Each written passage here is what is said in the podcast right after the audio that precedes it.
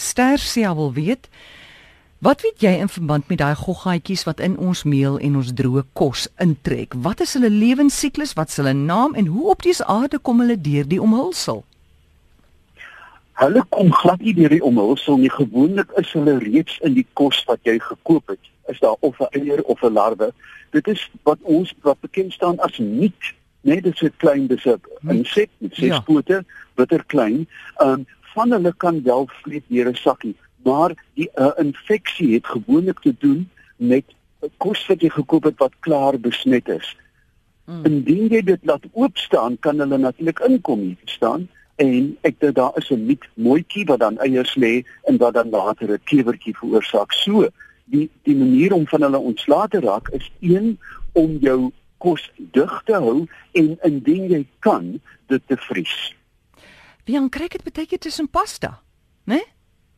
Hoe? Ja, kyk enige organiese materiaal byna, 'n brood, meel, rys, lensies, ehm um, jy die gewone droë kos wat mense in jou kas hou. Goed, ons vat 'n oproep Charlotte, hallo. Goeiemôre, môre, sê nie wat praat toe gaan dit. Goed, dankie Henny. Watter vraag het jy vir ons? Uh ek wil net graag by Duif hoor. Uh net twee vinnige vrae oor omtrent aardappels. Die eerste een is hoe lank vat dit om middagduif? ek luister middag Henny. Middag. Ehm um, daai ontrent aardappels. Vanaf jy die aardappel in die grond sit, hoe lank vat dit min of meer voordat jy nou kan kan weer uithaal dat dat hulle nou reg is om te eet? Dat hulle nou taamlike grootte is. Wel, gewoonlik hang dit af van cultivar, maar mense dink in orde van sê net maar 2 maande, 6 weke tot 2 maande. Dan kan jy nou al klein daai lekker klein aardappeltjies wat jy met met sy skil en al kan kook. Ehm um, ek is nie ek is nie 'n landboukundige nie uh, en ek plant nie aardappels nie, maar dit hang af soos ek sê van die kultivar. As jy nou daai groot van 'n plank aardappels het, gaan jy sekerlik 'n bietjie maande, 2 en 'n half maande moet wag. Maar ehm um, mens kyk op die internet, jy kan aardappels kweek deur binnebande op mekaar te stapel, een aardappel onder in te sit en soos hy groei, pak jy nog 'n band en nog grond. Met ander woorde, op 'n piep klein stukkie grond kan jy 'n klomp mense voer met een plant. Dit so, ja. Ja, maar dan get my aardappels. Ja. Miskien? Ek het my aardappels in ehm um, trokbande geplant. En en mense sê ook vir my daai daai grond waar ek die aardappels nou geplant het. Ag, ja, as ek die aardappels uitgehaal het, kan ek nie weer daai grond gebruik nie. Is dit waar of nie waar nie? Is dit 'n wolle storie of nie? Gewoonlik waar. Aardappels is onderhewig aan 'n plaag met die naam van nematodes. Nou, hulle is klein wormagtige ja. Kyk 'n bietjie op die internet oor nematodes. Ehm um, mens kan hulle baie moeilik beheer met baie sterk gif, maar dit is raadsaam om wisselbou toe te pas waar jy altyd wil kweek. Indien jy dan nie dit behandel nie, gaan die nematodes jou afvals opeet. Hoor reg so. Goed. Ja, baie baie dankie vir daai blokkie inligting. Dankie nie. Chanatheid goeiemôre. Chanatheid goeiemôre. Hallo. Hallo. Yes, met wie praat ons? Radio. Dis die radio. Goeiemiddag. Middag, praat maar. Ek is ek wil vir Duivel vra vra asseblief. Ek is Michael van Woester. Ja, Michael. Ja. Ek wil vir jou vra of dit paddas kan reën. O, ja. Ja. Dis al wat ek wil vra. Nee, ek luister by radio, dankie. Dankie. Michael, die Suid-Afrikaanse en internasionale volksmites is natuurlik vol van hierdie storie dit het paddas gereën en visse gereën. Dit kan nie tensy daar 'n tornado naby jou was of 'n watertornado.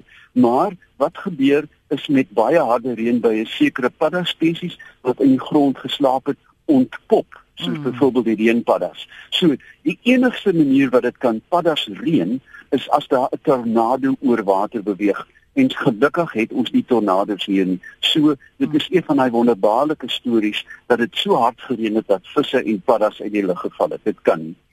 Iemand sê net gou vinnig hier, hulle sê volgens professor Erik Holm hou vye takkies met heeltemal weg. Ah, ja. ek sou nie verbaas wees nie. Ja, dis My magtig. Ja, ek dink 'n mens kan heelwat kruie kan 'n mens gebruik. Daar is baie sterk kruie. Ek dink van die ment byvoorbeeld, ja. maar ek het nog nie gehoor van vye takkies nie. Ek sal dit graag 'n bietjie beproef. Charlotte, goeiemiddag. Middag is Bet van Klerk se wat praat. Ek wil net graag uitvind of uh, net vir jy vra. Hmm. Party mense sê as jy die aardappel plant, dan moet jy hom middel sny en dan moet jy die die die gesnyde kant in die grond dan sit. Is dit so uh, of hoe plant jy hom? Ek sal oor die radio luister. Dave? Kyk, toe my oupa, oupa boy aardappels geplant het, het jy die moere middeldeur gesny want dit was 'n spaarsamige uh, manier om meer plante te kry want jy het duur betaal. Dis nie nodig om hulle te sny nie, maar as die aardappel um, mooi uitloop, as hy baie mooi uitkyk, jy sit hom mos in die donker onder is. Dan kan jy hom sny, maar gewoonlik moet jy die snykant dan behandel. Mm. Nou ek dink my oupa het hom in swaal gedruk as ek dit reg gehad het.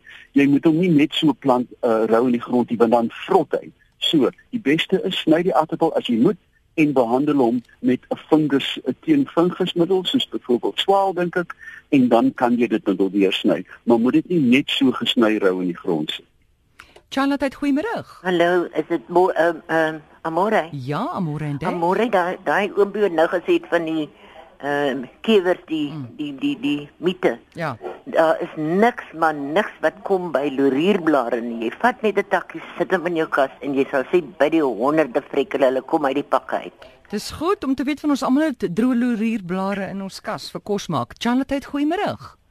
Goeiemiddag, Amorene. Ja? Amorene is duiken hier van Mitchells Plain die Kaap, né? Ja, Nathan. Uh ek wil net weet uh uh uh of die persoon my kan sê hoekom kan aardappels skillende geëet word? Ek is er so lief daarvoor en ek dink 'n mens gooi die beste gedeelte van die aardappel weg. Bedoel jy nou rou of gaar? Gaar, gaar, ek wil kyk as ek dit afgeskil het, Mm. ek was hom skoon skil hom af, Mm. gooi hom in die pan so stipsel braai. Soos 'n wat draai? ja nee, So stipsel braai. Hoekom kan ek hoekom Ja. kan mense nie eet nie? Dave? ja Ek sê die derde dis dis persoonlik hallo Ja, praat maar. ek is verskriklik lief vir aardappelskil kyk as jy dan 'n draai aardappel net en hy het so 'n soutlaagie op hom Mm. Die enigste verskil is daar is niks fout met aardappelskil nie. Dis 'n wonderbaarlike bron van vesel en baie gesond. Maar 'n aardappel wat in die lug gelê het word mos groen en dan raak die skil giftig.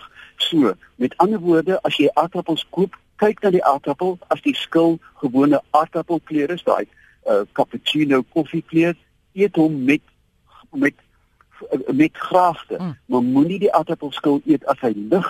Kyk as jy aardappel in die kombuis op die vensterbank laat lê, raak hy baie gou groen en dan is daar alkaloïde Mm. wat gif. Ek weet nie gaan jy nie doodmaak nie, maar dit gaan jou werklik nie laat goed voel nie. So, die hele idee is kook altyd of hou jou aardappels in die donker en eet die skille met smaak.